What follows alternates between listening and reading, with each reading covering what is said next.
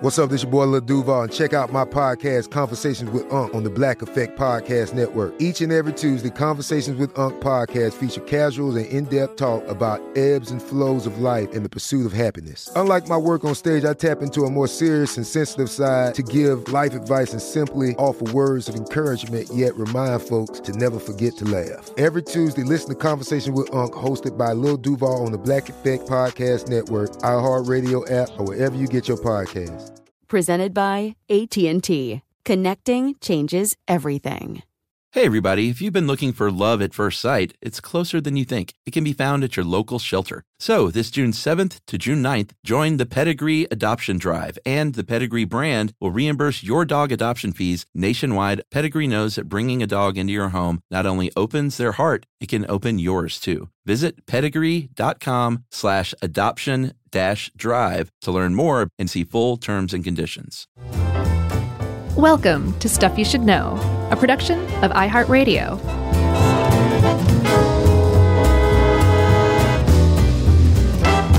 Hey, and welcome to the podcast. I'm Josh, and there's Chuck, and it's just something is going on with Chuck. I'm okay so far, uh, but Jerry's not here because she turned into the chicken lady and is in treatment for that. Right. Doing the chicken dance. Do you remember the ch- chicken lady from Kids in the Hall?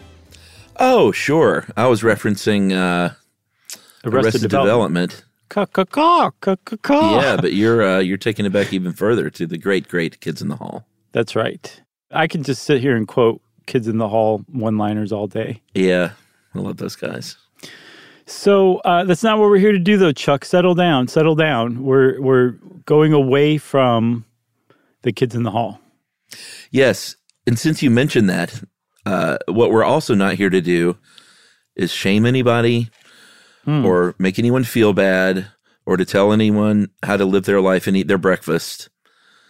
But we're here to arm you with information on this one about, uh, and I'm not surprised you picked this one, but I just thought since I had a somewhat scarring experience Oh in no! the commercial chicken farming industry. as oh a yeah, job, yeah, for sure. uh, for those of you listening that don't know this, one of my last real person jobs before this job many years ago was I worked for a software company that designed software for commercial chicken uh, operations to better track how they lay eggs and how they gain weight and how you're feeding them and kind of everything, how they're killed. Uh, and I hated that job. It was soul killing, and I never understood it.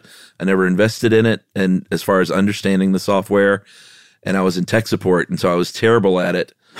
But my friends ran the company, and eventually they fired me because I was so bad at it. Wow. And that's the best thing that ever happened to me because that led directly to getting this job. It's like uh, Garth Brooks said: some of God's greatest gifts are unanswered prayers. All right, sure. You know, Maybe. your prayer to be good at your chicken killing software job was unanswered, and instead, an even better prayer that you didn't even know you had was answered. Yeah, I didn't have that prayer. I didn't want to be good at that job. But yeah, so this is like all this is probably pretty well known to you because this this is we've been doing this kind of stuff to chickens for a good 70 years by now, right? Yeah, uh, you know the uh, you know we're going to talk some about factory farming. Finally, we've uh, I don't think we've dodged it, but people have you know long said, "Hey guys, can you get into this?" And you know we're not touching cattle or swine. We're just starting dipping our toe into it with poultry, Dipping our beaks. dipping our beaks, our untrimmed beaks. Yeah, I can peck you till the cows come home, which is something that happens on the farm. That's right. So let's enough dancing around, Chuck. Um, we're talking about today not not necessarily factory farming, although, like you said, we have to talk about it. We're going to talk about those labels that you see on your eggs or on your chicken, usually cage free or um, free range or something along those lines, and whether it means anything. But one of the great successes of the last probably five, six, maybe even 10 years or longer um, came very quietly out of the effective altruism community, Chuck. Oh, really? Yeah, a group of effective altruists said, you know, we're always looking to maximize our charitable contributions. Mm-hmm. there's a lot of chickens out there that are not being treated very well. Supposedly, there's 7.6 billion egg laying hens alone worldwide Okay. at any given time, almost 8 billion. So, if you could improve the lives of them even by a little bit, you would really be reducing a massive amount of suffering. Yeah. So, they got $3 million together and like um, laser focused it on advocacy, lobbying, getting legislation put through, and then most of all, pressuring really, really big companies. They went after some whales um, to to commit to going 100% cage-free eggs within a very short period of time. Sometimes 2024, sometimes 2030. Um, but all of these huge companies, everybody from Danone to Burger King to McDonald's to Whole Foods, not surprisingly, but also like Dollar General, Yeah. all of them have signed a pledge that says all of the eggs that our customers buy, whether it's in prepared food or eggs you buy in the store, are going to be 100% cage free eggs within the next few years. And they did it with like $3 million and, and a lot of elbow grease. I love it. I think Yeah. all those companies probably said, "All right, all right. If they're cheese, if they're cage free eggs out there, we'll use them. Stop hassling me." yeah, that's what the Burger King said. yeah, the guy in that big, uh, yeah. big But he- costume, he said it with his mind. right? yeah, because his mouth doesn't move. But it was a big deal. I mean, the fact that they got that that, that that's happening, it's a big deal. And one, it's one of those things where um, if you scratch beneath the surface, it's not an uh-huh. intended pun. but if you scratch beneath the surface at a lot of these terms and phrases that the USDA likes to bandy about, things like cage free and things like free range and stuff like that, it's often really disappointing. But that's one of the things about cage free is that it, it is an actual substantial increase in the welfare and quality of life for egg laying chickens in the, in the United States. It's a Yeah. big, big deal. It Um, is. and it's not that they're they're they're in these amazing conditions all of a sudden with cage free. It's that they're in such poor conditions otherwise that this is a huge improvement for them. Yeah, and and I think you know a lot of people will agree. Even cage free isn't all it's cracked up to be. Um, but Man, I there's remember, a lot of like chicken based idioms that we use that are suddenly know, coming to the cracked fore. to. I hadn't noticed. uh, when I worked for that company, they made everybody at one point, even if you didn't do like project management where you had to go to the farms, they made us all go to the farms and tech support at one point. And I know I've told this story before, but it was a pretty awful experience. Uh, and it smells really, really bad. It smells so bad that me and my one friend uh, that I worked with, Barry, um, wore like did sort of the Silence of the Lambs trick with dabbing some uh, like menthol on our upper lip under our nostrils, just so we could walk through these things. Uh, and it, you know, I think they thought it would benefit us to s- sort of just see boots on the ground what happened. I was like, it, it, I appreciate the field trip, but it did not benefit me in any way except hearing things like, "Oh man, cage or uh, free range just means there's a door open. They don't even use it." And I heard this back then. I was like, "Oh my gosh, is that true?" And as it turns out, as we'll see, that's kind of true. Yeah, and we shouldn't confuse free range with cage free. They're two different things, and we'll describe them both. But Yeah. yeah. So cage free is a huge improvement. Free range is as bad as you'd expect it to be, based because it's coming from the USDA. Yeah, so I guess let's talk about um, let's briefly and big thanks to Dave uh, Roos for helping us out with this one. But uh, Dave starts out with a little bit of history, and I think that's a good place to start because you don't have to look very far back in this country. Uh, it seems like a, a long time ago, but the 1940s isn't that long ago in, in the in the lifespan of America. And back then, they were still like feeding America their eggs uh, or its eggs. I don't even know what America is. Um, with backyard chickens, basically. Um, they were big farms, of course, but they weren't like these big, massive battery cages that we see today. They were hens living outdoors generally on farms, laid about 100 eggs a year. Uh, and then after a few years, when they quit laying eggs, then they would be used for meat. They'd turn into Sunday dinner. They would. Uh, and these days, starting in like the 50s, things became a little more industrialized and uh, mechanized. And that's when battery cages came into play, which is the wire cage that you might, like if you have friends that have backyard chickens, you probably built them a large coop, and within that coop, some battery cages. But if you're a backyard chicken person, you probably have battery cages that are very large for two or three, four chickens. Yeah, these are not the battery cages that they're raised in after farming became industrialized in the 50s. Like these things are, you usually have, I've seen anywhere between three and seven chickens in there. Um, and usually each one has about the amount of space, uh, uh, about a little lower or a little smaller than the size of a standard piece of paper. And for the the the teenage listeners out there, it's smaller than the size or about the size of an iPad. Right. yeah. That's for a chicken. It. A chicken. They can't move around. They can't flap their wings. They can't do a lot of stuff that we'll find out is a, is a big problem in a minute. Um, they're meant to be kept basically in one place. And because this stuff has all been industrialized, their whole job and everything about their life is to just sit there and lay egg after egg after egg. So they're kept in these battery cages. The battery cages are kept off the ground, which is good because it means that they're away from parasites and yeah. poop borne diseases. And the eggs they, are. Yeah, they when they poop, they they it falls onto a conveyor belt that carries the poop away, so it's a little more sanitary. When they lay an egg, the bottom of the cage is slanted downward, so it rolls downward onto a different conveyor belt. Thankfully, that whisks the egg away. So the whole thing is really automated, and because these cages are are so um, uh, uniform, they can be stacked. It's modular, so you can go upward with chickens as well as outward too. You can really raise a lot of chickens in these battery cages, which is good if you're a farmer. Not really good if you're a chicken, though. Yes, and these chickens, you know, I said that the backyard chickens of yore uh, laid about 100 eggs a year. Today's chickens lay closer to 300 eggs a year mm-hmm. uh, because they are bred specifically to do so and just the way beyond being bred to do so, like you said, their setup is such that it's just, uh, you know, they have made it a very efficient operation as far as how much they can extract from each hen.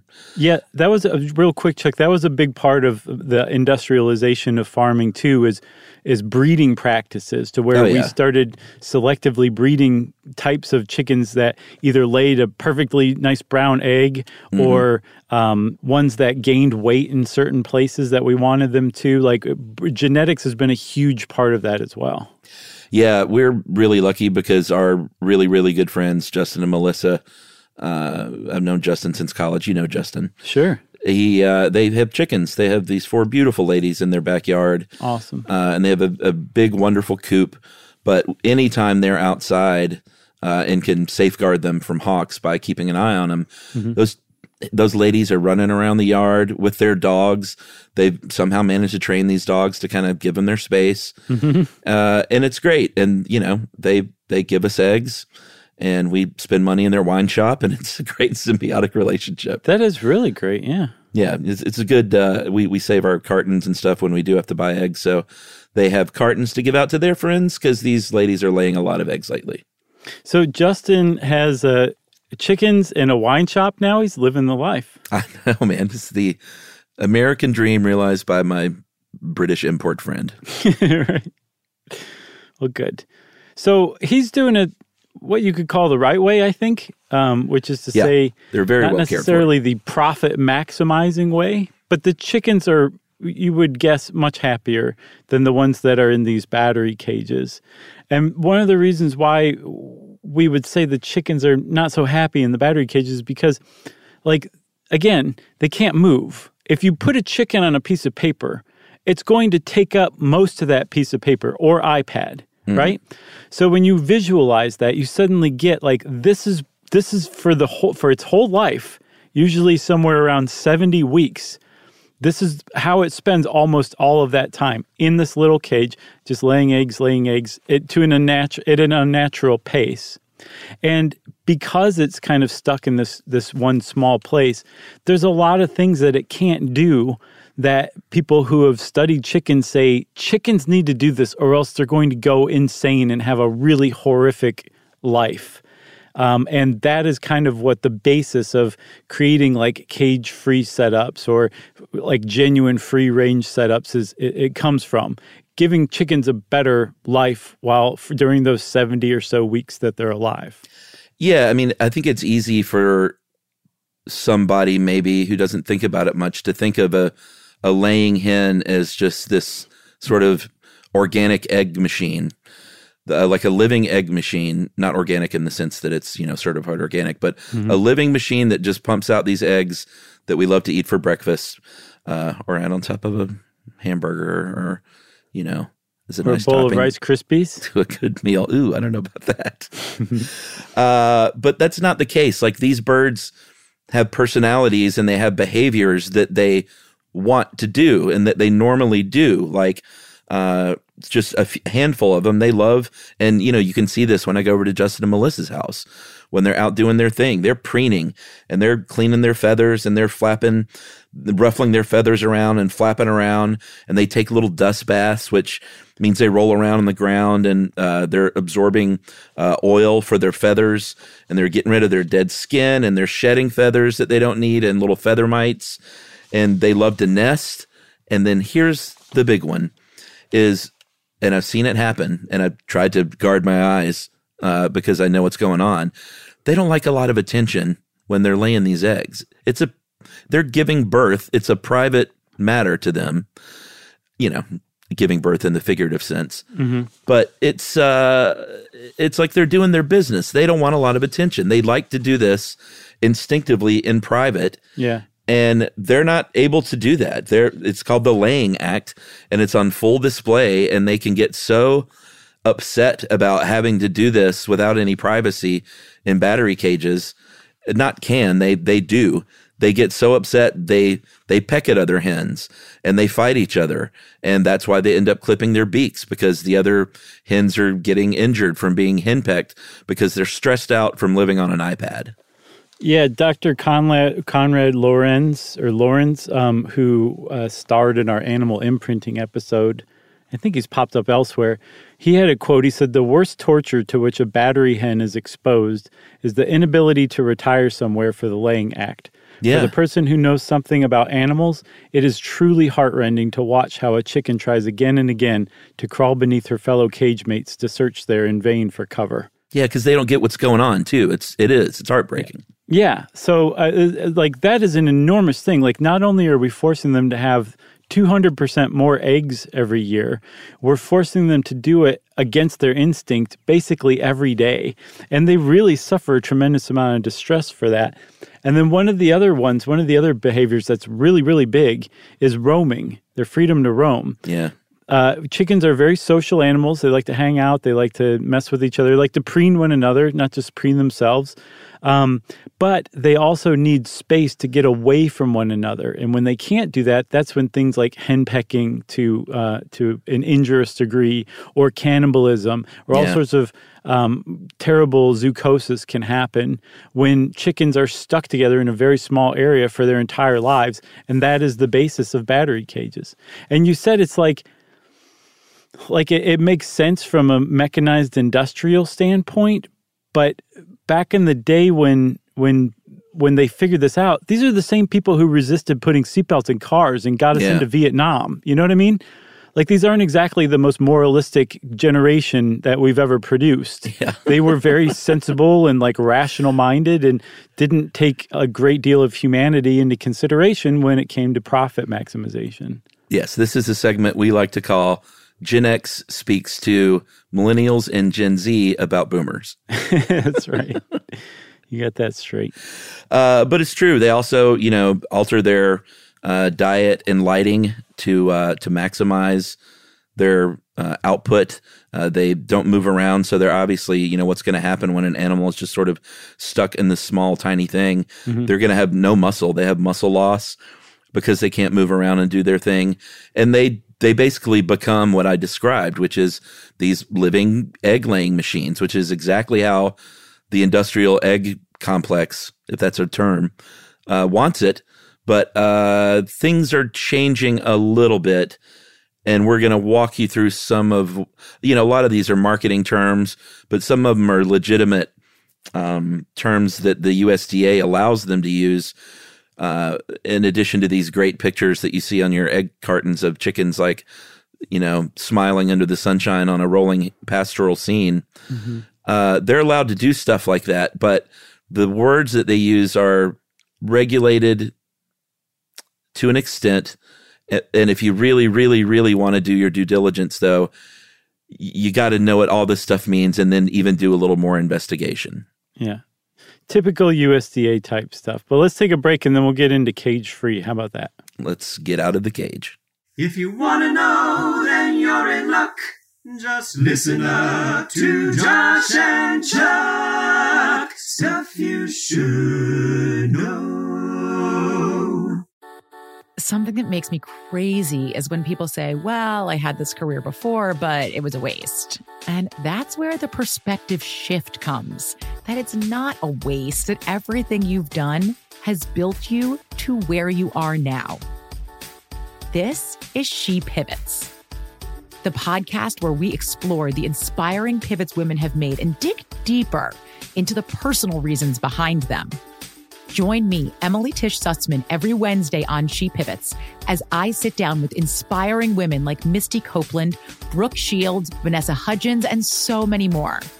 We dive into how these women made their pivot and their mindset shifts that happened as a result. It's a podcast about women, their stories, and how their pivot became their success. Listen to She Pivots on the iHeartRadio app, Apple Podcasts, or wherever you get your podcasts. I'm Saleha Mohsin, and I've covered economic policy for years and reported on how it impacts people across the United States. In 2016, I saw how voters were leaning towards Trump and how so many Americans felt misunderstood by Washington. So I started the Big Take DC we dig into how money, politics, and power shape government and the consequences for voters. It's an election year, so there's a lot of focus on the voters that TikTok is reaching. The initial reaction is like, oh, things are looking so resilient. I don't want to be too pessimistic, but I just don't see the political will down in Washington right now to, to change their tune. I think the American electorate has been signaling that it expects a rematch of the 2020 election. These are unprecedented times. With new episodes every Thursday, you can listen to the Big Take DC on the iHeartRadio app, Apple Podcasts, or wherever you get your podcasts. The Big Take from Bloomberg News brings you what's shaping the world's economies with the smartest and best informed business reporters around the world. Western nations like the US and Europe Mexico will likely have its first female president. And then you have China. And help you understand what's happening, what it means, and why it matters. He'll get his yo yo's to Europe in time. But the longer this drags on, the more worry he's getting. They knew that they needed to do this as fast as they possibly could to get a drug on the market as fast as they could. I'm David Gura. I'm Sarah Holder. I'm Saleha Mohsin. We cover the stories behind what's moving money and markets basically everyone was expecting, if not a calamity, certainly a recession. But the problem is that that paperwork, as our reporting showed, is fake. As someone who's covering the market, I'm often very worried about an imminent collapse. So I'm thinking about it quite often. Listen to the big take on the iHeartRadio app, Apple Podcasts, or wherever you get your podcasts. I am the ferryman. In the shadows of the afterlife, the ferryman of souls guides America's most influential spirits to their eternal rest. Where are you taking me? Are you death? This road is not on any map. How much for a ticket? All I ask for in payment is a tale. I don't know who got to Kennedy first. And the devastation those first bombs caused. I've never been to hell, but I know intimately the hymns of the damned. All 12 episodes of The Passage are available now. Listen on the iHeartRadio app, Apple Podcasts, or wherever you listen to podcasts.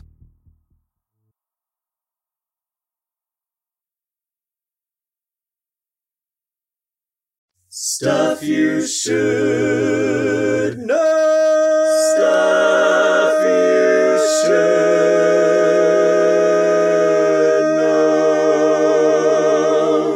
Okay, so we're talking cage free, and I think I already let the cat out of the bag although hopefully not in the chicken coop.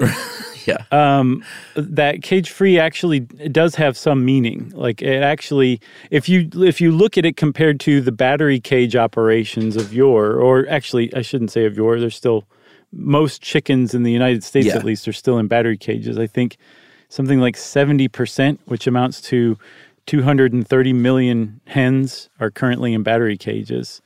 Um, so th- it's still going on, it's still happening. But if you if you compare the battery cage to the cage free operation, it is a substantial difference for sure. Yeah, like w- the more we describe this stuff, there are levels of getting better for sure. Uh, and cage free is better.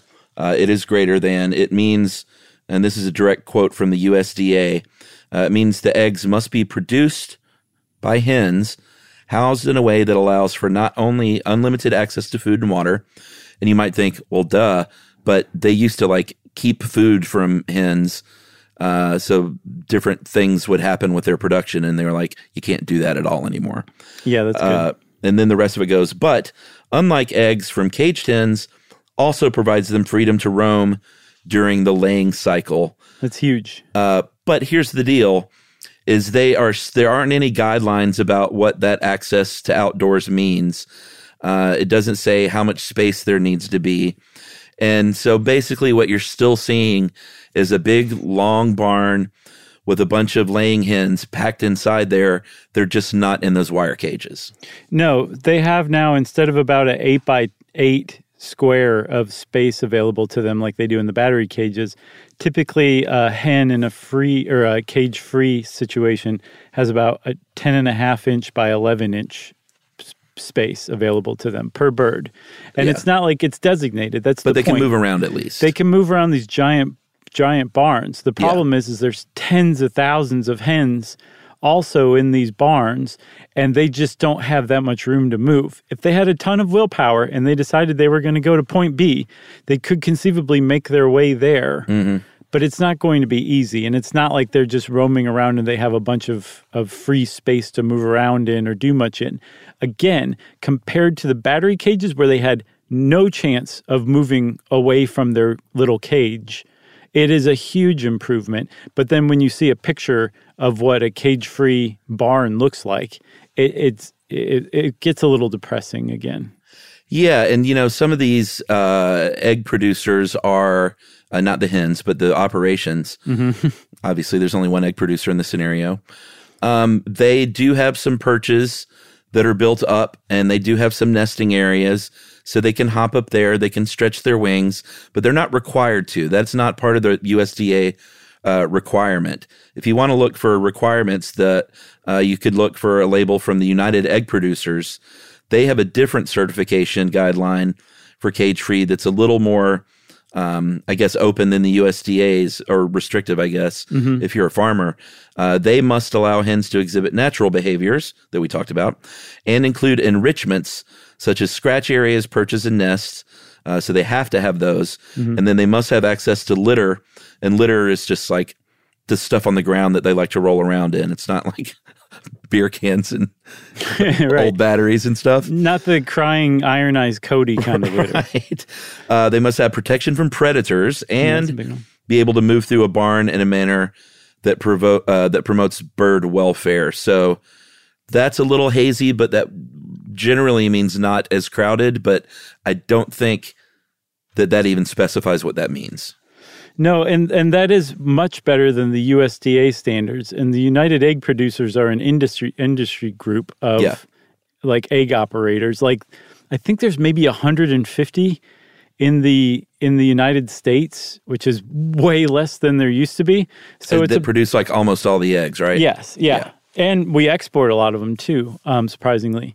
Uh, so it's a it's a, a car, it's a cartel, a lo- like a it's a lobbying group basically for the egg producers. Yeah. Um, and I, you know, at at the risk of sounding like suspicious of of them, uh, like I would guess that they created these standards to get ahead of this problem that was growing all of a sudden and costing them money. So by doing better than the USDA, you know, that's great. Like their hens are are genuinely like um um uh what's the word? What's the opposite of suffering? Benefiting from that. Mm-hmm. But Thriving. It, it makes me suspect, and actually, I know from research, it can be much better than that. Right. And a big one is density. It's a it's a huge part of it. It's density. Uh, how like there should be much greater limits on on how many hens you can have per barn. And then also another one is even under these um, these better, more stricter standards for hen welfare, their their lives are very much artificially controlled still because they're kept in this barn. They're still in a barn. They don't go outside. To be cage free, you you still don't go outside. If you're a hen, you spend your entire life in one single barn uh, until you stop producing enough eggs fast enough, and then they turn you into pet food. That's right. Uh, sometimes feeding uh, yourself back to your fellow chickens. Uh, I looked a little bit into what chicken feed is mainly made of, Mhm. and because I remember at the time when I took this tour, someone said something about you know there's chicken parts in the chicken feed.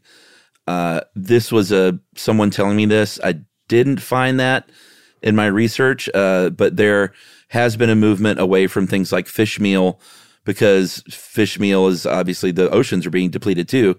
So using fishes to feed chickens isn't a great idea. Sure. And I think just a few years ago, um, there was final approval to use, uh, and it sounds gross, but like fly larvae. Mhm. And you might think like that's good. That is good because that's what chickens would eat if they were just roaming the countryside. They would eat things like that. Yeah, so they're starting to be fed things they normally would would eat otherwise, which is good. Their their food is still very much controlled and portioned and everything, but they um they, they're starting to be fed things that more resemble their diet, whereas before it was just whatever was cheapest and most abundant that you could feed a chicken, like soy and fish. That's yeah, that's not natural. And you, as the person eating the egg, should be like, I don't want an egg from a chicken that's been eating fish its whole life. Chickens don't Yeah. eat fish. This Yeah. egg probably tastes way different than it, it should. Right. And that's another thing too. There's a lot of health benefits that have been documented in uh, eggs that come from well-treated chickens. It seems to be that the better yeah. you treat a chicken, the healthier the egg it produces is.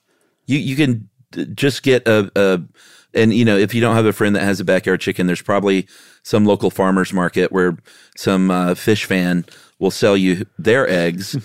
uh, and you you need only look at them from the outside at first to what Mhm. they look like in the pan to what they taste like. It is a stark difference. It just is. Um, yeah, totally. You eat one and you can take on like five cops. Yeah. They're, Uh, they're but- that nutrient dense.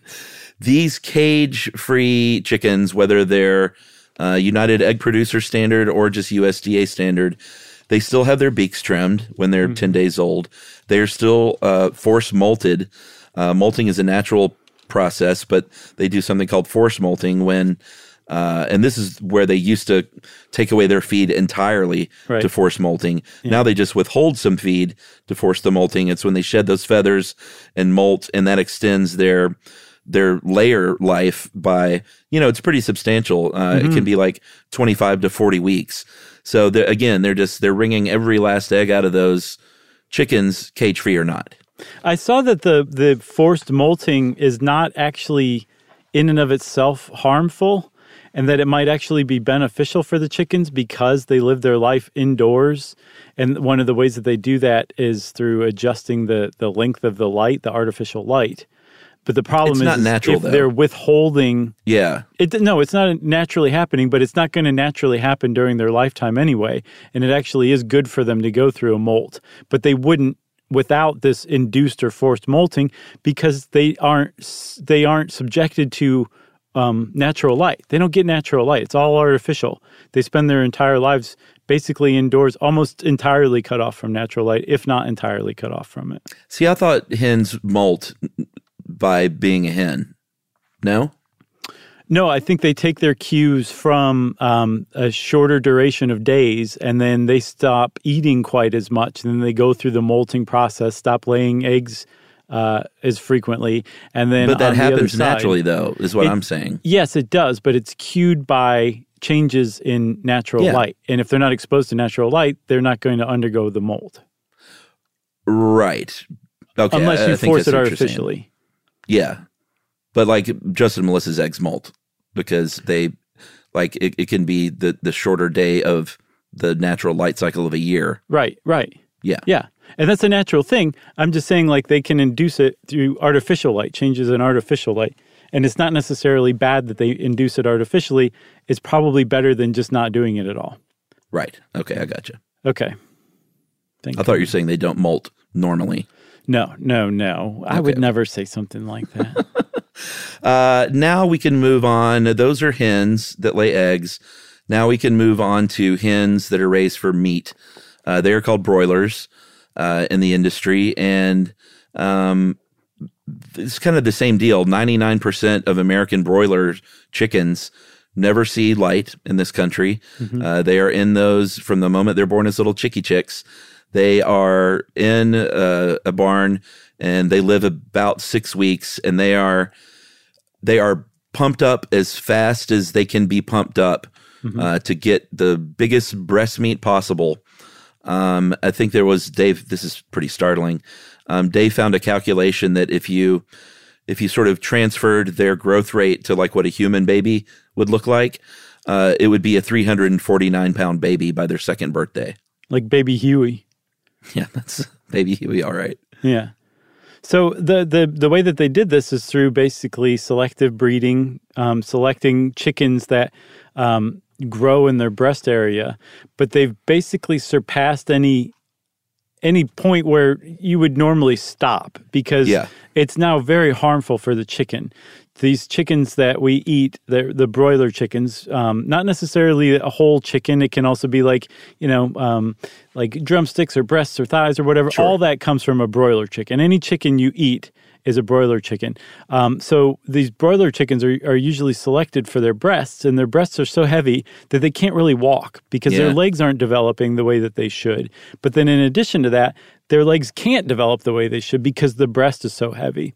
So they end up with metabolic diseases, they end up with muscle atrophy, and they don't do much of anything except eat and rest because that's basically all they have the energy to do. Yeah, six weeks is their lifespan. Yeah. Again, So just want to reiterate that.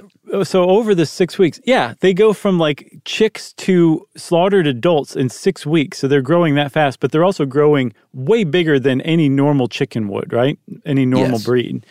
So during that six weeks, um, they're stuck in this litter if they're in a situation where they have litter available to them. And they're just pooping and peeing in this litter and they're not getting up enough to not get like blisters from the ammonia in the litter. It's a it's a problem in and of itself. Like that's how basically obese these these chickens are that they they cannot move much at all and they end up getting sores from uh, exposure to all the urine they're they're sitting in. Yeah, this was the hardest part of that tour for me, and the one where my buddy Barry and I actually left the building Mhm. uh, after. And I'll go ahead and we probably should have issued a trigger warning, period. But hopefully, the title of the episode would scare off any like vegans who really don't, don't even want to hear about this. Right. But trigger warning right here. Uh, one of the you know, and this is what they do when one of the broilers or any of the chickens are are injured or you know uh, winged in some way that isn't. Uh, I, I don't know. I, I'm not gonna put. I'm not gonna label what exactly is wrong with the chicken when they pick it up Mhm. by the neck and sling it in a little circle real quick to snap their neck and then throw it back on the ground. But that's exactly what happened in front of us when we saw a, a chicken that apparently wasn't doing well. And the guy's literally in mid conversation. And I know this is the job that they do, and I don't expect him to hold a funeral. But um, that's when Barry and I stepped out, and we were like, uh, "We're we're going to be out here for the rest Yeah, of the tour." I can imagine. And not I in protest. Smoke, I was but just I'm like- about to start. yeah, I had five cigarettes at the same time. So there's this um, this uh, writer from the New Yorker named Michael Specter who went to a poultry farm and he wrote that um, there must have been thirty thousand chickens sitting silently on the floor in front of me. They didn't move. They didn't cluck. They were almost like statues of chickens living in nearly total darkness, and they would spend every minute of their six week lives that way. Yeah, it's pretty sobering. And those are the broilers. Those are the ones we eat, right? So, um, the, again, they're bred to to grow this way, and it's totally unnatural. Chickens don't normally get like that. And when they do interact with people, which is not obviously a requirement for a chicken to have a good life, but it's for what you just said. It's to to harvest uh, or kill a sick or or just a sick chicken or get the de- the carcass of a dead chicken out of there.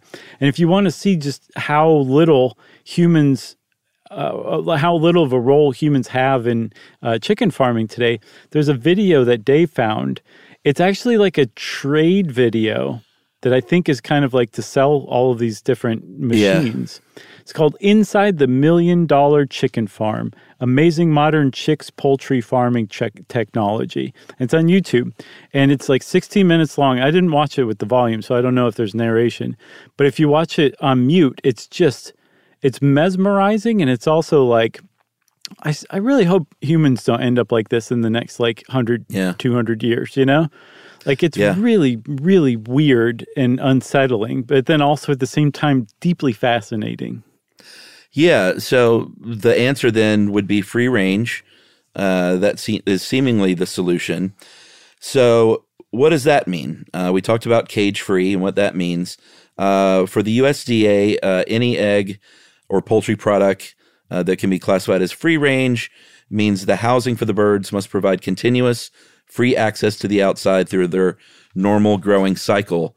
Uh, and again, this is sort of like that story when the guy said it just means there's a door. They don't go out there because their food and water is in here. Yeah. USDA doesn't say um, how big this door has to be, uh, where it has to be placed. They don't say uh, they don't uh, require them to go outside. Like they don't shuttle them outside every day for some sunlight, uh, like you would like in a prison yard or something like that. Right. All that matters is- that they have continuous access. That door stays accessible and open. And uh, so you've got your big barn again. You've got your small door. And if they want to go outside, they can. But then, even if they do go outside, it doesn't say like, and you got to have this much area for this many chickens to roam around if they want to. Mhm. It can be anything. It can be a pretty small little area, and it still qualifies as outside. So, so those huge dark barns f- with um, artificial light filled with tens of thousands of chickens. If you popped a hole the size of a bread plate into the wall of that barn, you could call your operation a free range chicken operation now. That's it. Yeah, I didn't see any that small, to be fair, but uh, technically you're right. Yeah.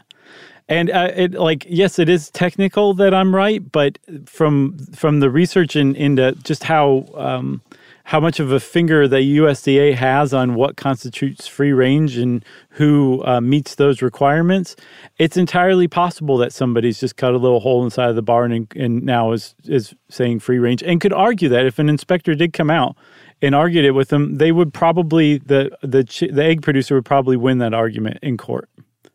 Right. I mean, the doors I saw were bigger and chickens could easily fit like more than one chicken. Like they were sizable, but again, the whole point is their food and water is inside. Right. And so chickens are generally and especially when they're they're still pretty crowded in there, mm-hmm. they're still going to stay where their food and water is generally. It's not like they're saying, "Hey, we're going to put the water out. We're going to have outdoor class today, guys." Right. We're going to put the water and the food outside. That'll really encourage you to go outside. They don't care if they go outside or not. So um, we should say the EU has much better standards for what constitutes free range. They've been working at free range and cage free stuff since like 99 and have really made some big gains since then. Um, and, but then, even in the United States, Chuck, there's plenty of people like Justin um, who are saying, like, no, I actually want my chickens to be free range like you would think free range actually is. And so there's there's um there's another kind of designation called pasture raised which people tend to use when they're to kind of separate themselves from free range because I think enough people have picked up on the fact that free range is kind of meaningless. Mm-hmm. So pasture raised seems to be um, more more legitimate, or most people who do legitimately raise chickens outdoors would call them pasture raised. So they're like wheeling them around from place to place. They have an enclosure that they can go to in inclement weather, but for the most most of their lives, they're spending their time outdoors, um, doing what chickens do, given plenty of space for being chickens. And that's typically pasture raised. Unfortunately, as far as the USD is con- the USDA is concerned, Yeah. pasture raised is the same thing as free range.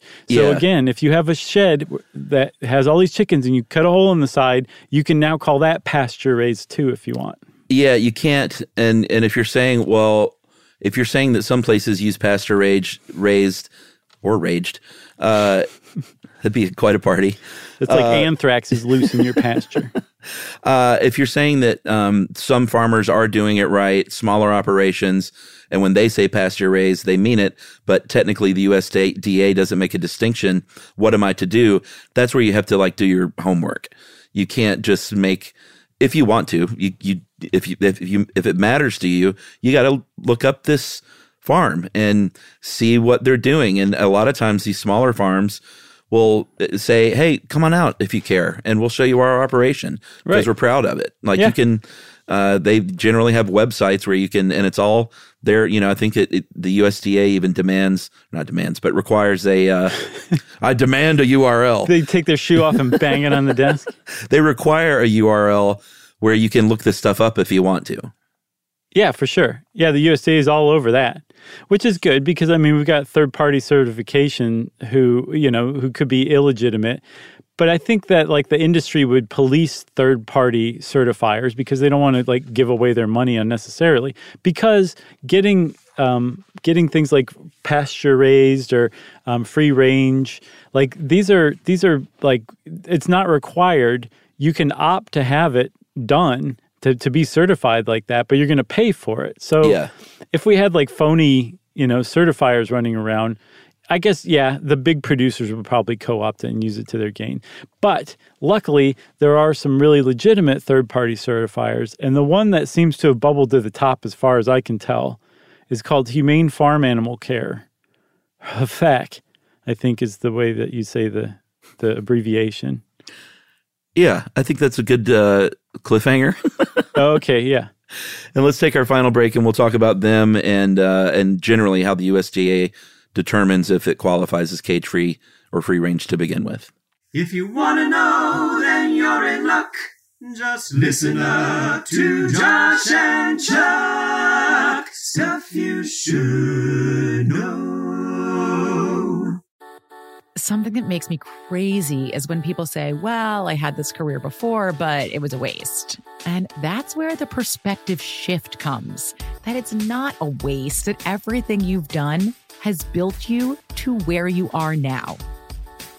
This is She Pivots, the podcast where we explore the inspiring pivots women have made and dig deeper into the personal reasons behind them. Join me, Emily Tish Sussman, every Wednesday on She Pivots as I sit down with inspiring women like Misty Copeland, Brooke Shields, Vanessa Hudgens, and so many more. We dive into how these women made their pivot and their mindset shifts that happened as a result. It's a podcast about women, their stories, and how their pivot became their success. Listen to She Pivots on the iHeartRadio app, Apple Podcasts, or wherever you get your podcasts. The Big Take from Bloomberg News brings you what's shaping the world's economies with the smartest and best informed business reporters around the world. Western nations like the US and Europe. Mexico will likely have its first female president. And then you have China. And help you understand what's happening, what it means, and why it matters. He'll get his yo yos to Europe in time. But the longer this drags on, the more worry he's getting. They knew that they needed to do this as fast as they possibly could to get a drug on the market as fast as they could. I'm David Gura. I'm Sarah Holder. I'm Saleha Mohsin. We cover the stories behind what's moving money and markets. Basically, everyone was expecting, if not a calamity, certainly a recession. But the problem is that that paperwork, as our reporting showed, is fake. As someone who's covering the market, I'm often very worried about an imminent collapse. So I'm thinking about it quite often. Listen to the Big Take on the iHeartRadio app, Apple Podcasts, or wherever you get your podcasts. I'm Saleha Mohsin, and I've covered economic policy for years and reported on how it impacts people across the United States. In 2016, I saw how voters were leaning towards Trump and how so many Americans felt misunderstood by Washington. So I started the Big Take DC. We dig into how money, politics, and power shape government and the consequences for voters. It's an election year, so there's a lot of focus on the voters that TikTok is reaching. The initial reaction is like, oh, things are looking so resilient. I don't want to be too pessimistic, but I just don't see the political will down in Washington right now to, to change their tune. I think the American electorate has been signaling that it expects a rematch of the 2020 election. These are unprecedented times. With new episodes every Thursday, you can listen to the Big Take DC on the iHeartRadio app, Apple Podcasts, or wherever you get your podcasts. I am the ferryman. In the shadows of the afterlife, the Ferryman of Souls guides America's most influential spirits to their eternal rest. Where are you taking me? Are you death? This road is not on any map. How much for a ticket? All I ask for in payment is a tale. I don't know who got to Kennedy first. And the devastation those first bombs caused. I've never been to hell, but I know intimately the hymns of the damned. All 12 episodes of The Passage are available now. Listen on the iHeartRadio app, Apple Podcasts, or wherever you listen to podcasts.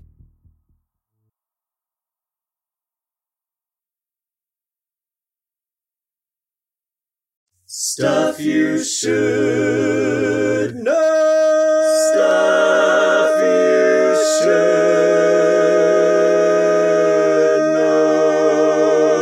know. All right. So you mentioned a couple of important things before the break. One is that um, if you want these certifications, uh, it is an uh, like egg grading stuff like that. You see, like grade A eggs. It is a voluntary thing. You have to pay for. Uh, so you can, you know, you do it so you can put it on your label, so you can charge more, obviously. Mhm. Uh, and you know, maybe you care about delivering a higher quality egg. Who knows? But uh, the USDA doesn't um, like if it's certified organic, they're not out there doing that certification. That is completely done by USDA approved certification bodies, and those seem to be a little more uh, feet on the ground. Yeah. As far as actually going to farms and looking at them, uh, the USDA does not require, and and they can't. There are too many. You know, I don't think they even had the staffing to do that if they wanted to to go out and actually photograph farms and check it out. Uh, if you want that descriptor and label, uh, you have to send in a detailed written description explaining how it meets the standards, along with an affidavit that's signed that it's not false or misleading. But that's kind of it. Like that's the all the proof they need. That's so that's for free range. Yes. Cage free, they take way more seriously. That's where they do have inspectors go out and check. Right. So, like, if it says cage free, it has been verified that this this meets those cage free standards. So that's that's a good thing. That's another reason why cage free is a big step up. But yeah, free range is you say um, yes. My operation is free range under USDA standards. No, I'm not lying. And the USDA says, good enough. You're, you can put free range on your labels now. Yeah, they did. Uh, I think Dave, uh, Dave found a study from that Animal Welfare Institute that examined records from the FSIS, and they found that only one producer out of a hundred uh, actually submitted photos of the barn showing the access. Like, I think eighty-three out of the hundred uh, provided evidence. Uh, I guess not photographic evidence, but um, affidavits and third-party kind of certifications, Mhm. and then seventeen of them just had zero substanti- substantiation at all Yeah. and that they dug in a little bit and found in 44 cases uh, they had no detailed written description at all, which is supposedly what's required. But they still got approval from the USDA to, to right. label their stuff as free range. Yeah. It, so I don't want to say the words rubber stamp, but it seems like it might be that way. For sure. And again, just buyer beware. Free range is synonymous as far as the USDA is concerned with free roaming, pasture fed, pasture grown, pasture raised, and meadow raised. And again, just want to drive this home. It means that there's a hole in the side of this giant barn filled with tens of thousands of chickens who may or may not be going in or out of that hole on any day, or if ever during their entire lives. And on the other side of that, it might just be a concrete pad is is what they're they could be free ranging on. Like that's it as far as USDA is concerned. So we have a long way to go with free range. Um, in particular, because Chuck, like you, me, and basically anyone listening to this podcast has a totally different conception of what Oh, yeah. free range means, right? And there was a survey that was done again by the Animal Welfare Institute. They did it in 2015, and they went out to people, just everyday people, and said, "Hey, what do you what do you think free range should should should um, entail?" And they came back with some pretty interesting stuff. Yeah, they, you know, as you would expect, uh, 65% of people thought that free range should mean that there's enough space outside for every bird to be out during the day, Mhm. uh, during daylight hours if they want to be. And 62% of consumers said they thought the outdoor area should be at least partially covered by grass. Right. Like the expectation from consumers is, well, you put a picture on your carton of a hen rolling around uh, this beautiful pastoral scene. So that's kind of what I expect. Or am I just being hoodwinked? And the answer is you're being hoodwinked. Well, to be fair, these are the same people that believe that those barbecue signs where a pig is actually cooking the barbecue.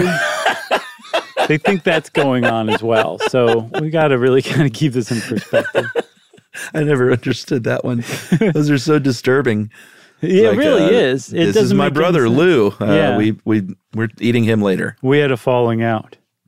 Uh, um, so like I said, if you're if this all of this is just frustrating and, and confusing, all you have to do is do a little legwork.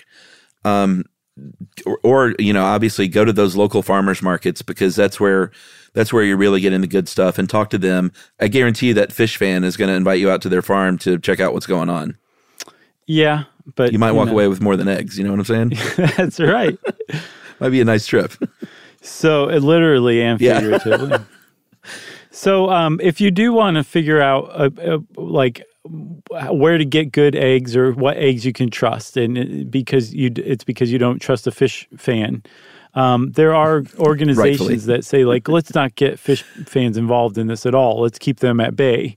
And everyone says yes, agreed, agreed. How can we move forward without the fish Let's fans? keep them on the couch where they belong. So again, the Humane Farm Animal Care (FAC), um, they uh, they I, from what I can tell, at least in the United States, they definitely are legit, and they've come up with some definitions um, for their certified humane label. So Yeah, if that's you the one see to look for. certified humane on a like a poultry or some sort of food product, it actually has met some really good standards. Yeah.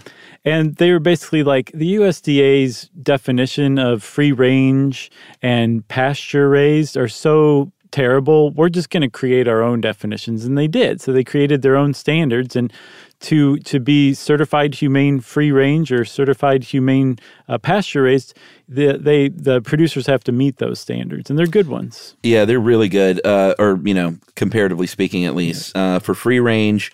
Uh, the hens must be outside for at least six hours a day, uh, weather permitting, obviously, and that that outdoor space must have a minimum of two square feet for every bird. And again, that doesn't sound like much, and it's not. But the difference between being able to move around freely when you have two square feet per bird and when you have an iPad per bird Right. is pretty huge. Like you can actually move around, and it's not just like being at the worst party you've ever been to. uh, pasture raised, certified humane is uh, even better than that. The hens must be outdoors year round uh, with mobile or fixed housing where the hens can nest or rest uh, for the night, get out of bad weather, and they are they get about 108 square feet per bird, a thousand birds for 2.5 acres. A bird doesn't even know what to do with that much space. No, they're like, hey, can I build a, a wing onto my little hen house? That's right. And Chuck, one of the big things that they're doing at HFAC is um, they employ uh, veterinarians, people with advanced degrees in animal studies. Those are the people that go out and visit these farms to certify them. People who know what they're talking about. People who are not going to be bought off. People with the um, animals' welfare in mind to verify that everybody's uh, meeting these standards before they get that certification. So that's a good one. There are plenty of other ones out there too, but that's um, just based on our research and from what uh, Dave came up with too. It's like that's that's a good one to start with. But it's like you said, you do your homework. You know, It doesn't take long either. It's not like you got to invest hours and hours into this chicken research. Like, Right. I guarantee you, wherever you live, you can find some uh, pretty good options with, you know, 15 minutes of research online that's right. near you. Yeah. So there you have it. We just need to get on the USDA to increase to to basically say no, they have to spend a certain amount of time outdoors to be free range, and then we'll go Yeah. from there because the USDA will probably say 15 minutes to start. Yeah. Uh, if you want to know more about free range chickens and uh, cage free eggs, there's a lot of stuff out there that you can read, and we hope that you will. And since I said we hope that you will, it's time for listener mail. Uh, that's right. This one is called Egg on Chuck's Face uh, because I misspoke in a big way on our national parks episode when I touted uh, dispersed camping wherever you want in national parks. I meant I was thinking of national forests. Oh. That's where you can do dispersed camping wherever you want.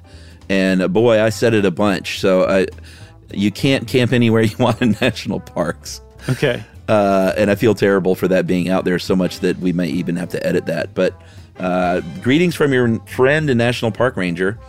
Uh, your episode of national parks was excellent, and we heard from quite a few park rangers, by the way. Mhm. Uh, I'd like to address a statement made by Chuck.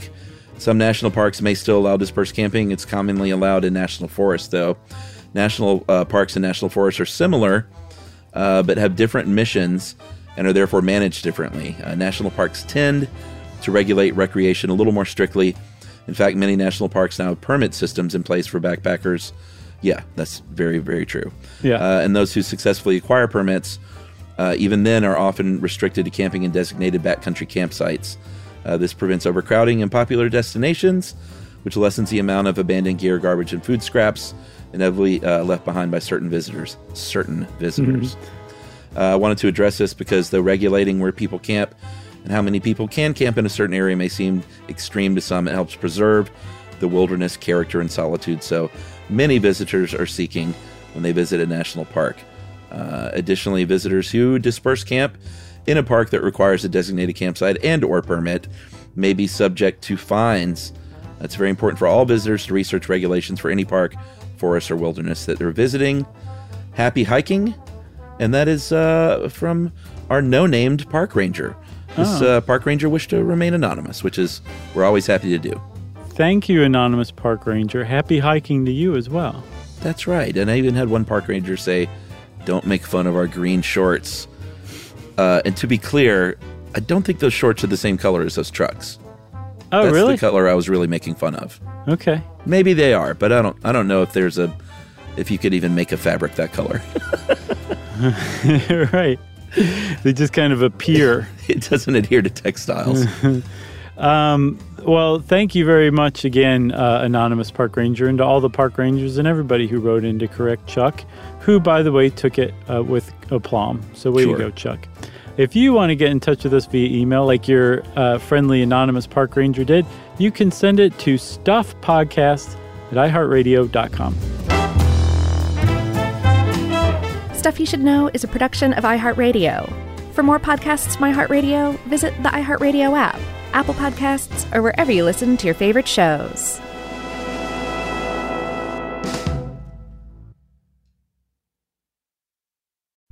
As important as choosing the right destination when traveling is choosing the right travel partner. Gene! Gene Fodor! Gene, was good. But be careful, because the worst trips result when two partners have two different agendas. The CIA really need your help, Gene. Freeze, Americano! Gene, oh! Run! Listen to Fodor's Guide to Espionage on the iHeartRadio app, Apple Podcasts, or wherever you get your podcasts. Something that makes me crazy is when people say, well, I had this career before, but it was a waste. And that's where the perspective shift comes that it's not a waste, that everything you've done has built you to where you are now. This is She Pivots, the podcast where we explore the inspiring pivots women have made and dig deeper into the personal reasons behind them. Join me, Emily Tish Sussman, every Wednesday on She Pivots. Listen to She Pivots on the iHeartRadio app, Apple Podcasts, or wherever you get your podcasts. I'm Saleha Mohsin, and I've covered economic policy for years and reported on how it impacts people across the United States. In 2016, I saw how voters were leaning towards Trump and how so many Americans felt misunderstood by Washington. So I started the Big Take DC. We dig into how money, politics, and power shape government and the consequences for voters. With new episodes every Thursday, you can listen to the Big Take DC on the iHeartRadio app, Apple Podcasts, or wherever you get your podcasts. The Big Take from Bloomberg News brings you what's shaping the world's economies with the smartest and best informed business reporters around the world. We cover the stories behind what's moving money and markets. and help you understand what's happening, what it means, and why it matters every afternoon. I'm Sarah Holder. I'm Saleha Mohsin. And I'm David Gura. Listen to the big take on the iHeartRadio app, Apple Podcasts, or wherever you get your podcasts.